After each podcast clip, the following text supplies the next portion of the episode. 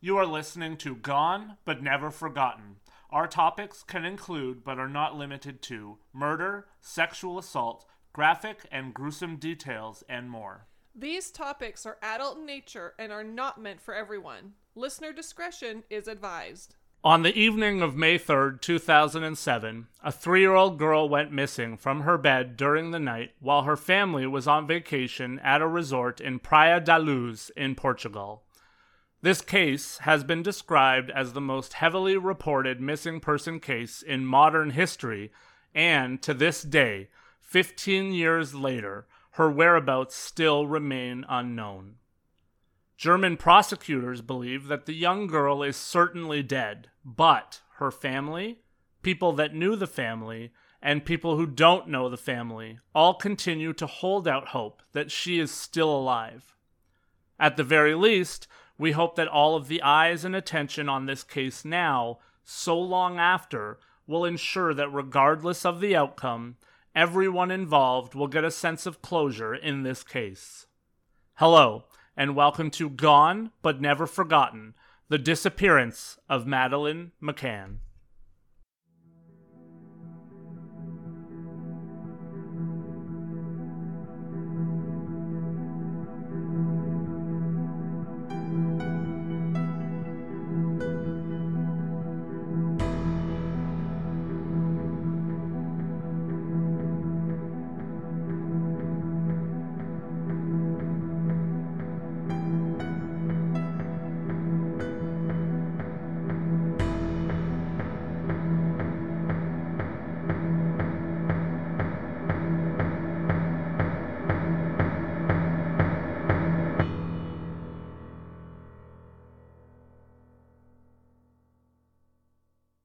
Hello, everyone, and welcome back to G B N F. I hope that you and yours are all well and that you're succeeding at this little thing that we call life. Things here at G B N F are running on all cylinders, and sometimes you just know that you're on the right track. For me, with this podcast, it's twofold. First, obviously, we're gaining traction and steam. We have more people listening than ever, and we have more interaction with our listeners than we ever have before. All of that is amazing. But also, I always say that when you start really moving and shaking and pushing forward, the world starts to get more difficult around you because everything seems to work against your success. My family seems to be dealing with all kinds of sickness and pain of late, but damn it, we just keep moving. But let's focus on the positive side of that coin and give a quick plug for our social media and ways that our fans can reach out to us. You can find us on Facebook, Twitter, Instagram, TikTok, and email if you want to reach out about a case, say hello, or let us know how we're doing. We're all over the place and always looking to meet more and more of you.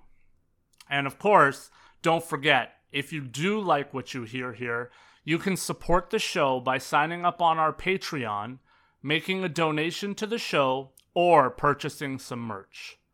I cannot stress enough that everything we have seen so far in terms of that merch has been incredible. I'm definitely wearing my G B N F hoodie often, and the quality of the sweater and the logo blow me away. If you haven't checked out the merch store yet, please do. We've also been getting a lot of feedback from all of you since we went to the weekly format. So thank you for reaching out. Thank you for appreciating what I'm doing here, and thank you for listening to each and every one of the episodes of G B N F. You goners make everything that we do worth it and possible. This week, as I said off the top, I'm going to be doing a Gone Traveling episode, and I'm doing something rare in that I'm covering a case that is still very present in the media right now. There have been some updates to the case of late, and as we just passed the anniversary date of her disappearance, the push is on almost more than ever to finally get some answers and some solid evidence and closure on this case. Fifteen years have passed since Madeleine went missing, and my heart absolutely breaks and goes out to this family. We seem to have been doing a few shows lately that involve children, and they do tear at your heartstrings even more than most cases. With that said, let's head to Portugal and get you all caught up on where this case started and where it is today.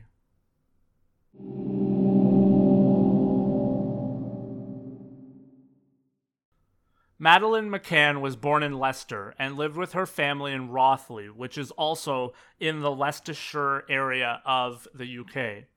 Her parents are both physicians and practicing Roman Catholics. Her mom, Kate Marie McCann, was born Kate Healy in nineteen sixty-eight in Hyten, near Liverpool.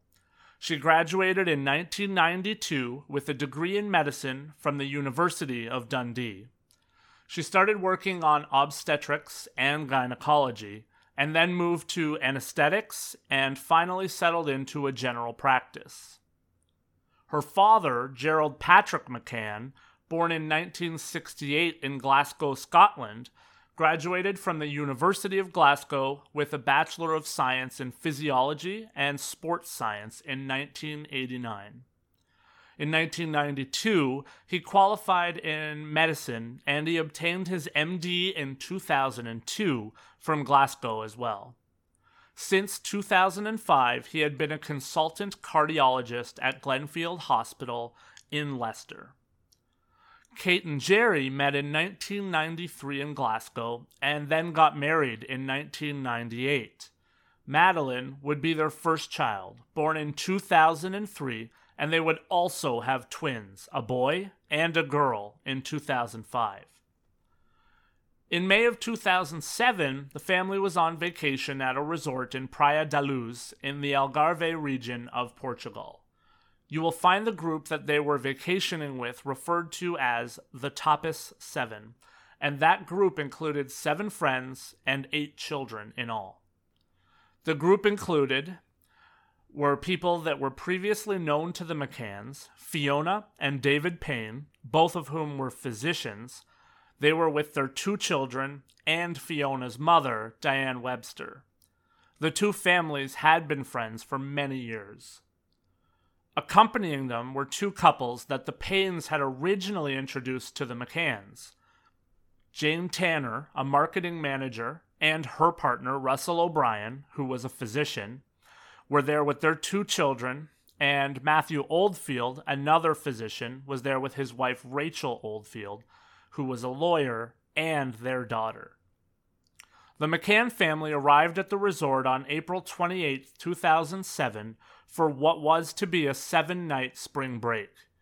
The area that they were staying in in Portugal is also known as Little Britain, because a lot of the homeowners in the area and vacationers came from Britain.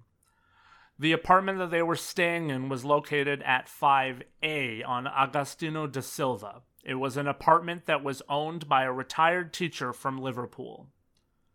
This was actually one of several privately owned properties that were rented out by Mark Warner Limited, the British holiday company that the McCann family had rented their apartment through. The resort, while a resort, was actually made up of private homes. It wasn't kind of a standalone um, sort of resort like many of us would be familiar with. Apartment five A, where they were staying, was a two-bedroom apartment on the ground floor. Matthew and Rachel Oldfield were staying next door in five B. Jane Turner and Russell O'Brien were in five D, and the Paynes and Diane Webster were staying on the first floor of the same house. The unit that the McCann family was staying in was directly on the corner of two streets and therefore accessible from two sides. There were sliding glass doors in the living room at the back that overlooked the club's pool, tennis courts, restaurant, and bar. Those doors could be accessed via a public street. The front door, though, was on the opposite side of the Ocean Club and facing out onto a different road. The McCann's three children were sleeping in a bedroom that was next to the front door, which was kept locked at all times. The bedroom had one window that was located waist-high and had curtains and a metal exterior shutter over the window. The curtains and the shutter were kept closed for the duration of the holiday. Madeleine slept in a single bed next to the bedroom door on the opposite side of the window, and the twins were sleeping on travel cots that were in the middle of the room. There was another single bed in the room that remained unused. Thursday, May third, two thousand seven was to be the penultimate day of the trip for the family. The day seemingly went as the other days had gone. The children spent the morning at the kids' club at the resort, and the family all got together to have lunch back at their apartment before heading to the pool. At the poolside was where the last known photograph of Madeleine was taken at roughly two thirty p.m. that afternoon.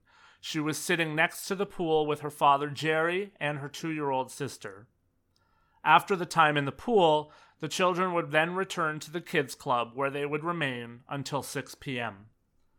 That is when Kate went to pick them up and bring them back to the apartment. Jerry was attending a tennis lesson. Around seven p.m., the children were all put to bed. Madeleine was sleeping in a short-sleeved pink and white set of pajamas that were adorned with Eeyore. This will come into play a little later. At eight thirty p.m., Jerry and Kate would partake in what had become a bit of a routine on the vacation. All of the adults would get together at that time at the resort's tapas restaurant to enjoy a meal together and catch up. The families had even asked the restaurant to reserve a specific table for them so that they could see the apartments were located on the other side of the pool to ensure that everything was good at the apartment. This would become, though, a major point in the case, as it was believed that perhaps someone had seen a message that was left out in the open at the tapas restaurant that stated that the Tapas seven wanted to have a, that specific table set aside for them. The message would then go on to add that they wanted that table because their children were all inside the apartment sleeping and they wanted to be able to keep a watchful eye. That's not to say that everyone was not still aware of the children and checking on them. Someone from the group would head over to check on the children every half hour or so to ensure that all was well in the rentals. five A was about one hundred eighty feet from the restaurant. The top of the apartment, though, was the only part visible from the table, not the doors to the apartment. Because the patio doors that they were using to check on the children could only be locked from inside the apartment, the doors were left unlocked while they were out, granting the family easy access to get back into the unit when needed and when checking on the children. For this next little bit, I'm going to go take a look at the timeline of events as they would have occurred based on eyewitness accounts, but um, obviously I need you to understand that the information that came from eyewitnesses obviously came later, after the police were on scene and interviews were being conducted. For now, I do want to follow along as best I can reconstructing that night based on everything that we know. The first check was completed by Jerry, who went into five A at roughly nine oh five p.m. He would find the children sleeping and everything was well in the apartment. Only one thing stuck out to him, though, as he checked on them. Uh, he did believe that he had left the bedroom door to the children almost closed. When he arrived to check on them, though, at nine oh five p.m., the door was now wide open. So, while he was there, he pulled the door nearly closed again when he left to return to the restaurant. Jane Tanner would leave the restaurant just after nine p.m. also to go check on her own daughter. She said that she passed Jerry on Rua Francisco Gentil Martin, the street that backed that followed back to the restaurant, as he was returning from his own apartment check. She said that Jerry had stopped to talk to another man in the street. Jane would later tell the local police that around nine fifteen p.m., she did notice a man carrying a young child just in front of her, heading east, away from five A. She didn't seem alarmed by this when she saw it, though, and didn't mention it at all until the police started to interview her and others at the scene. Around ten p.m. is when things really started to change. Kate was intending to check on her children at nine thirty, but Matthew Oldfield offered to do it instead because he was going to check on his own children in the apartment next door. He said that he noticed that the door to the McCann children's bedroom was left wide open, but he didn't hear any noise and didn't actually look into the bedroom, feeling that no news was good news, and when he didn't hear anything, he assumed that everything was all clear.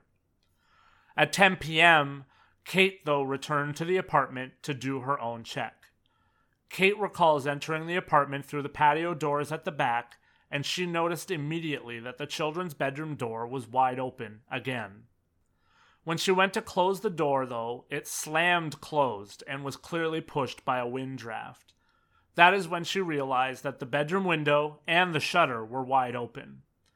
Madeleine's stuffed animal and blanket were still on her bed, but Madeleine was sadly nowhere to be seen. At this point, Kate started to frantically search the apartment, but when she couldn't find Madeleine anywhere, she ran back towards the restaurant, screaming as loud as she could, "Madeleine is gone! Someone's taken her!" At roughly ten ten p.m., Jerry would send Matthew Oldfield to the reception desk for the resort to get them to call police, and at ten thirty p.m., the resort activated its missing child search protocols. That meant that all staff resort personnel, which was sixty people in total, and some of the other people staying there, searched. And they searched until four thirty a.m. as they first believed and hoped that Madeleine had simply wandered off from her bedroom and the apartment. Everyone was yelling out the little girl's name in hopes that tragedy would be avoided. The first police to respond to the call were two officers from the Guarda Nacional Republicana, and they arrived at the resort at around eleven ten p.m. from Lagos, which is about eight kilometers away. The two would conduct a brief search of the premises and then notify the criminal police soon after. See, in Portugal, they do have different levels of police, so when they determined that someone was physically actually missing and that there could have been wrongdoing that was done, that's why they would reach out to the criminal police. The criminal police would not arrive on site until just past one a.m., according to Kate, although the police do state that they arrived within ten minutes of being called. There's definitely a lot of uh, back and forth on this particular part of the case, uh, as we do have the original call to police being made. Um, the original two police officers came to the scene, did a preliminary investigation, and then, as I said, they did call the criminal police to come to the scene afterwards. Um, now, just after one a.m., if you're keeping score, would be three hours after Madeleine was first noticed to be missing. That is a long time, if that timeline is exactly correct. Then you open up a whole new uh, bunch of questions. You're wondering... You start to wonder if an immediate phone call was made to the criminal police or if the call came later, or who isn't telling the total truth here. Um, do you have a mom who maybe thought that way more time went by because her daughter was missing? You can definitely excuse her for being frantic. Um, do you have the national police not making that phone call immediately to the criminal police? Or are the criminal police lying to cover their tracks by saying that they got there within ten minutes? It's definitely a little fugazi, and I couldn't obviously nail anything down because you've got so many different stories um, covering this time frame. What we do know is that at two a.m., two patrol dogs were brought to the resort, and at eight a.m., four search and rescue dogs were brought and added to the case. This seems like a long time. This is roughly four hours having passed since Madeleine was discovered to be gone and the search and rescue dogs were brought in. There's a lot of focus really put on this um, in the time since it happened, but at this point, strictly speaking as a parent, I'd be absolutely beside myself if I felt like an investigation and search were moving this slowly after my three-year-old daughter could not be found. I remember how bent out of shape I was when we had a break-and-enter at our house, and I almost beat the police to our house from over an hour away. In that case, everyone was thankfully safe, but this seems absolutely an atrocious timeline. Situations like the one that we had make me realize that we never really can understand what someone is going through. What happened here with Madeleine is undoubtedly so much worse, and they're still dealing with that fresh wound every day of their lives today. To make matters worse on the ground, though, it has been acknowledged that mistakes were made in that crucial time right after Madeleine disappeared.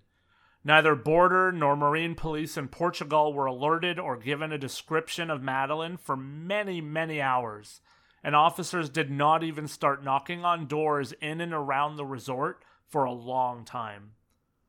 Roadblocks, according to Kate, were not even put into place near the resort until ten a.m. the following morning. If you're keeping track, that's twelve hours after Madeleine was noticed to be missing. For point of reference, there are many ports and marinas that are easily within a half hour of where Madeleine was last seen in Praia da Luz. What makes matters even worse is that the crime scene was not even secured. Samples were taken from the bedroom and sent for forensic testing, but the apartment itself was not even closed off to anyone. The apartment would then be closed off to tourists after that for about a month, and then rented out again until August of two thousand seven, when police decided to shut it down to do more tests. That was three months after Madeleine went missing, and after who knows how many other people had been in the house since the disappearance. I also read that not everyone that was even at the resort at the time was interviewed by Portuguese police. People that were at the resort actually had to go out of their own way to contact British police after news broke of the disappearance. And Interpol didn't even issue a global missing person alert until five days after Madeleine had been missing. I was not kidding when I said that there's a lot of police scrutiny to go around on this one. It didn't take long at all for police in the United Kingdom to attempt to get involved in the case. It's widely reported, though, that much as we often see when police from other jurisdictions try to work together, they don't do so very well. It's been reported that the first response from Portuguese police was to turn down police from the U K and their assistance in this matter. Even after the police from the U K did eventually become involved, it was always a Portuguese inquiry. The police from Leicestershire formed a gold group, which involved officers from their force as well as representatives from the Serious Organized Crime Agency, or the S O C A, the Child Exploitation and Online Protection Center, and the National Police Improvement Agency. While the police in Portugal gave space to this team eventually, they resented the presence of the team and felt that it looked bad on them to have all of this extra assistance from outside the country. I guess that they were unaware that what was really giving them a bad name was the awful police work that they had conducted to this point, but I digress. Police in Portugal believe that the McCanns were suspects from the very beginning of this case, as was disclo- disclosed by an officer in two thousand ten. It was believed that the McCanns were showing their guilt by creating a media circus and frenzy around their missing daughter. The McCanns actually did hire a P R firm very early in the case so that Madeleine would be kept very much in the public eye. I can understand that having this media frenzy going on would drive the police, in fact, crazy. It's a lot more questions, a lot more eyes, and a lot of people probably getting in the way. But, I mean, let's be honest. If you had the money, and this family clearly did, they were both physicians, if you had the money to hire an agency and you thought it would give you even a one percent better chance of finding your daughter, wouldn't you hire a P R agency? I understand fully that a family in this situation would always be looked at as suspects on some level, but the reasoning here is definitely a bit off. Although I have definitely harped in the past on families for making a lot of money off their story, I don't think that this was out of guilt or uh, lust for attention at all. I think that this looks like a family who genuinely believed that they should do everything, and I mean everything, that they could possibly do to find their daughter. This is the kind of this is kind of a look at the other side of that coin that we do talk about on G B N F, with money making a difference. We do talk a lot about how police seem to up their level of care, so to speak, when money is involved. But when you have the means and the contacts like the McCanns did, It does definitely create more options and more opportunity to try and act quickly and cast as wide of a net as possible. And to be honest, we can see that the police in Portugal did not do that on their own. They did not set up roadblocks. They did not put out a missing person report to anyone that would possibly be creating a way out of the country for this young girl and whoever took her. Sadly, we don't know definitively what happened to Madeleine, so in this case, while it did succeed in becoming a massive case in the public eye, it did not bring any resolution. There was a lot of publicity on this case, and people still debate if there was too much or if the media was in fact jumping on the bandwagon so that they could sell more magazines or newspapers or whatever their wares were at that time. Madeleine was even on the cover of People magazine on the twenty-eighth of May, two thousand eight. Her story was also front page news on almost every single British tabloid every day for six straight months. So you can imagine, like, this was, you did not know, especially if you lived in the U K, you there was no way you did not know who Madeleine McCann was. So let's talk a bit about suspects along the way. The first suspect, or arguido in Portugal, was named twelve days after Madeleine had disappeared. The man's name was Robert Murat, and he was thirty-four years old at the time. Robert was a British-Portuguese property consultant who was living in his mother's home, Casa Liliana, only one hundred thirty-seven meters away from apartment five A. Robert became the first suspect because he lived in the direction that the man Tanner had seen with the young child was walking. One of the reasons that Robert became of interest is that he was pointed out by a journalist as someone who was sniffing around the case a lot and always asking to know more about the case. On the night of Madeleine's disappearance, Robert was actually called by someone at the resort to come in as an official interpreter so that they could translate while interviewing people about the case.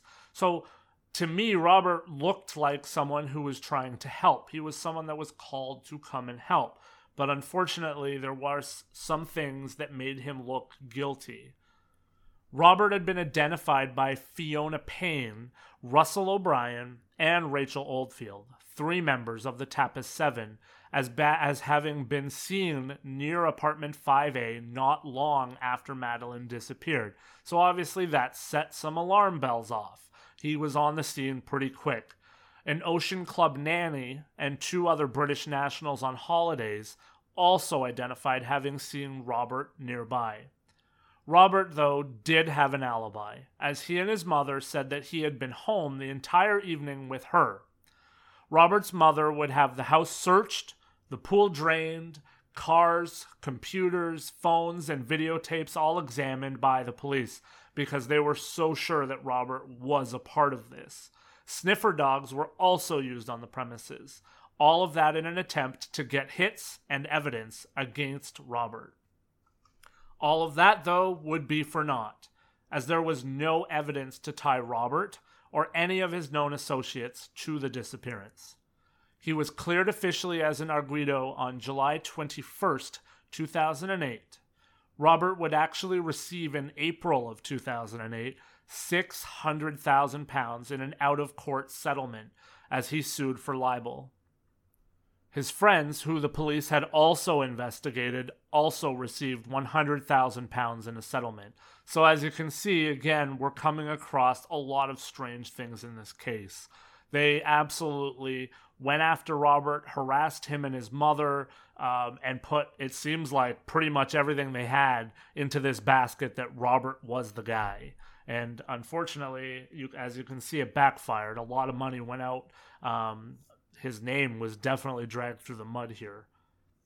There was also another person of interest that came up in witness statements, and that was a blonde man who appeared to also have been working with other men in and around apartment five A during the entire week that the McCanns were there. This blonde man in particular came up in multiple reports as police tried to narrow their search down. The blonde man was seen to have been seemingly surveilling the entire area around five A, and also the police reported that they had seen a rise in burglaries in the area in the months leading up to Madeleine's disappearance, and the burglaries were being committed by entering through windows. So you can see the parallels here. As always seems to be the case in situations like this, eventually, the McCanns would also be looked at, as we mentioned, as possible suspects in the case. About a month after Madeleine went missing, a German journalist was seemingly the first person to actually ask Jerry and Kate at a press conference if they were involved in this disappearance. Articles would then start to pop up discussing inconsistencies in the stories that came up from members of the Tapas Seven and the couple themselves. Some articles even blatantly said Jerry and Kate were suspects. One of the steps that was taken as the McCanns were being looked into was that the Portugal Criminal Police, the P Js, asked for Britain's help in searching for Madeleine's body. As part of the crew that came to Portugal, there was a forensic investigation dog and also an enhanced victim recovery dog. The dogs were taken to apartment five A on July thirty-first, two thousand seven, nearly two months after the disappearance. They were also taken to wasteland that was located nearby and the beach. Both of the dogs alerted behind the sofa in apartment five A. One alerted to the wardrobe in the main bedroom, which would be where Kate and Jerry were staying. There were not any hits at either the beach or the nearby wasteland. What's damning here is that the cadaver dog is trained to only alert if they sense that a cadaver is present or has been present. The cadaver dog hitting in the apartment and later on in, on Kate's clothing and the car that the family had rented in Portugal after Madeleine's disappearance was something that definitely did leave to police believing that there may be more going on with the McCanns. After some D N A markers were found in the trunk of the car, seemingly matched with Madeleine, things started in a fervor. The reality, though, is that the markings were not enough and too faulty of a small sample to truly prove anything, but the P J jumped into action. The McCanns were called back to police headquarters from the U K and were made official arguidos in the case. According to Kate, at this time, the police told her that if she was to admit that Madeleine had died in an accident in the apartment and that they had hidden the body, she would serve a maximum of two years in jail and Jerry would not be charged at all. They were officially filed as arguidos on September seventh. The McCanns were advised not to answer questions during their police interview by their lawyer. Jerry, however, did answer questions, but Kate did not reply to almost fifty questions that were asked of her over an eleven-hour interrogation and interview. So I want to stop here and say, obviously, there is a little bit of evidence if it's not minimal or, um, you know, there's definitely problems with it. That D N A evidence that was found in the car, um, there was not a lot there. There was not, it, this was not a clear cut, the D N A matched, let's go. To me, I almost feel like the police were like, well, you know, it's been so many months, we have all these other police authorities involved, the media sniffing everywhere, let's just get this done one way or another. Let's get her to admit that something happened and we can go on. So, I mean, I just... I can't imagine. It's strange for sure, but believe it or not, it's going to get stranger. The McCanns were allowed to return home to the U K, and they did. But on September tenth, two thousand seven, Chief Inspector Tavares de Almeida from the P J signed off on a report that was nine pages long and officially listed a conclusion to the case. You can guess. The conclusion was that Madeleine had died as a result of an accident inside apartment five A, and the meal that the Tapas Seven had and the routine checks on the children had all been part of an elaborate cover-up by everyone that was there. The report went on to say that the Tapas Seven has misled police and the McCanns had concealed Madeleine's body before faking the entire abduction and the disappearance. Even though it appeared that there was attempts by the police to charge and find guilty the family, that never would come to fruition. We should note that some of the parties that were involved in the McCann case had also been suspected of beating and placing blame on another couple whose child had disappeared.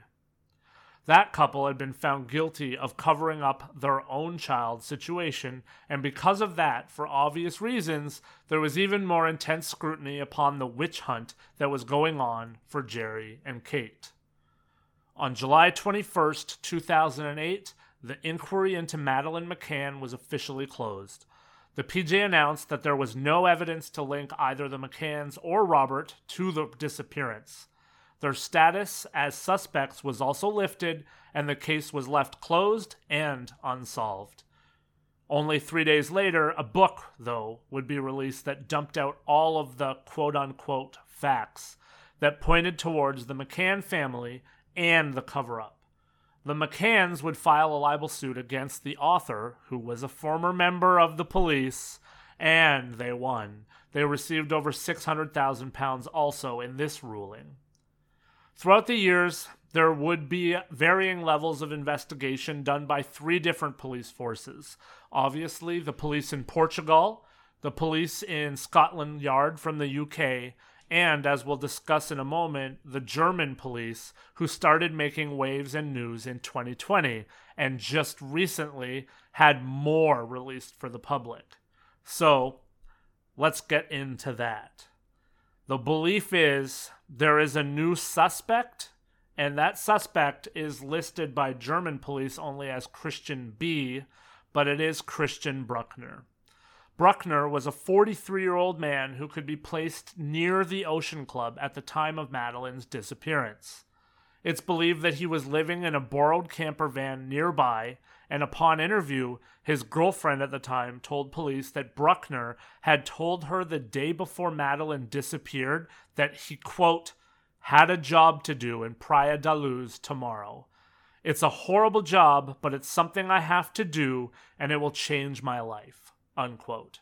He also went on to tell her that she wouldn't be seeing him for a while. His car, a Jaguar X J R six, was sold the day after Madeleine went missing, which raised even more suspicion. This guy definitely is starting to look a little shady, I think. So let's talk a little bit about all of that. At the time, the German police went public with their investigation and the connection between Christian and Madeleine. Christian was serving a seven-year sentence for the rape of a seventy-two-year-old woman in Portugal. He's also still in jail today in Germany over drug charges as well. So as you can tell, this is a man who had a history. I have to say, the more I read about Christian, my spidey senses started to go off, and I mean, usually those senses go off when you hear that police are targeting someone who's already in jail for a crime, um, but I mean, I often do think that this is just a simple way to close the case and make it go away. But this guy lines up with reports of a blonde man casing out the Ocean Club like we just talked about in the days around Madeleine's disappearance. There definitely could be some meat on the bone here. Because the investigation, though, is in a Portuguese jurisdiction, Portuguese police would need to officially name Bruckner as an official suspect in the case, which they did only a few weeks ago before we recorded this podcast. Christian, for his part, has stated furiously and started furiously writing letters to try to get ahead of all of this, stating his pure innocence in the matter of Madeleine McCann. Not a lot is known yet about how they came to this conclusion or whether Christian will be sent to Portugal for questioning, but the timing of the announcement that there was a new suspect is actually very important here. May third, two thousand twenty-two was the official fifteen-year anniversary of when Madeleine McCann went missing, and in Portugal, that is where the statute of limitation officially runs out. What that means is that any suspect in this case would need to be named before that fifteen-year anniversary, and they really can't name a new suspect if they want to press charges after that date passes. So, this renewed drive to charge Christian Bruckner has reason, and the time frame makes sense. One thing we do know is that obviously we do know there is some evidence. Christian's cell phone was tracked as being at least next door to five A on the night that Madeleine McCann disappeared. So I would reckon this has got to be some, some news and some evidence. At least, um, I guess, as good of news as you could hope to get in a case like this. Um, obviously, for closure, hopefully, we hope that that is true and that Christian is the person that for fifteen years almost got away with this. But it's also not good news because along with the report that the German police feel that they have this suspect in custody and there is very strong evidence against him, they have also stated that they believe that the evidence that they have also points to the fact that Madeleine McCann was indeed murdered, and she was murdered by Christian Bruckner. So it would seem that the police in Germany are operating under the assumption now that Madeleine was indeed kidnapped and murdered. And as we put this case together, that's the last that we really know. Sadly, yes. If the police are indeed on the right track and they have the man that's guilty, they do believe that Madeleine has passed away. For the family's part, though, they have not completely given up hope that Madeleine is, in fact, alive somewhere. They released a statement just weeks ago on April twenty-second, twenty twenty-two, on their website, which is find madeline dot com, that said, quote, "We welcome the news that the Portuguese authorities have declared a German man in Arguido in relation to the disappearance of our beloved daughter Madeleine. This reflects progress in the investigation being conducted by the Portuguese, German, and British authorities. We are kept informed of developments by the Metropolitan Police. It is important to note the Arguido has not yet been officially charged with any specific crime related to Madeleine's disappearance. Even though the possibility may be slim, we have not given up hope that Madeleine is still alive and we will be reunited with her." Unquote. My heart just goes out to them and everyone involved here. I definitely think that you have to grasp for that hope no matter what until you can't anymore. I'm sure that most days that's what keeps families going when they're in this situation.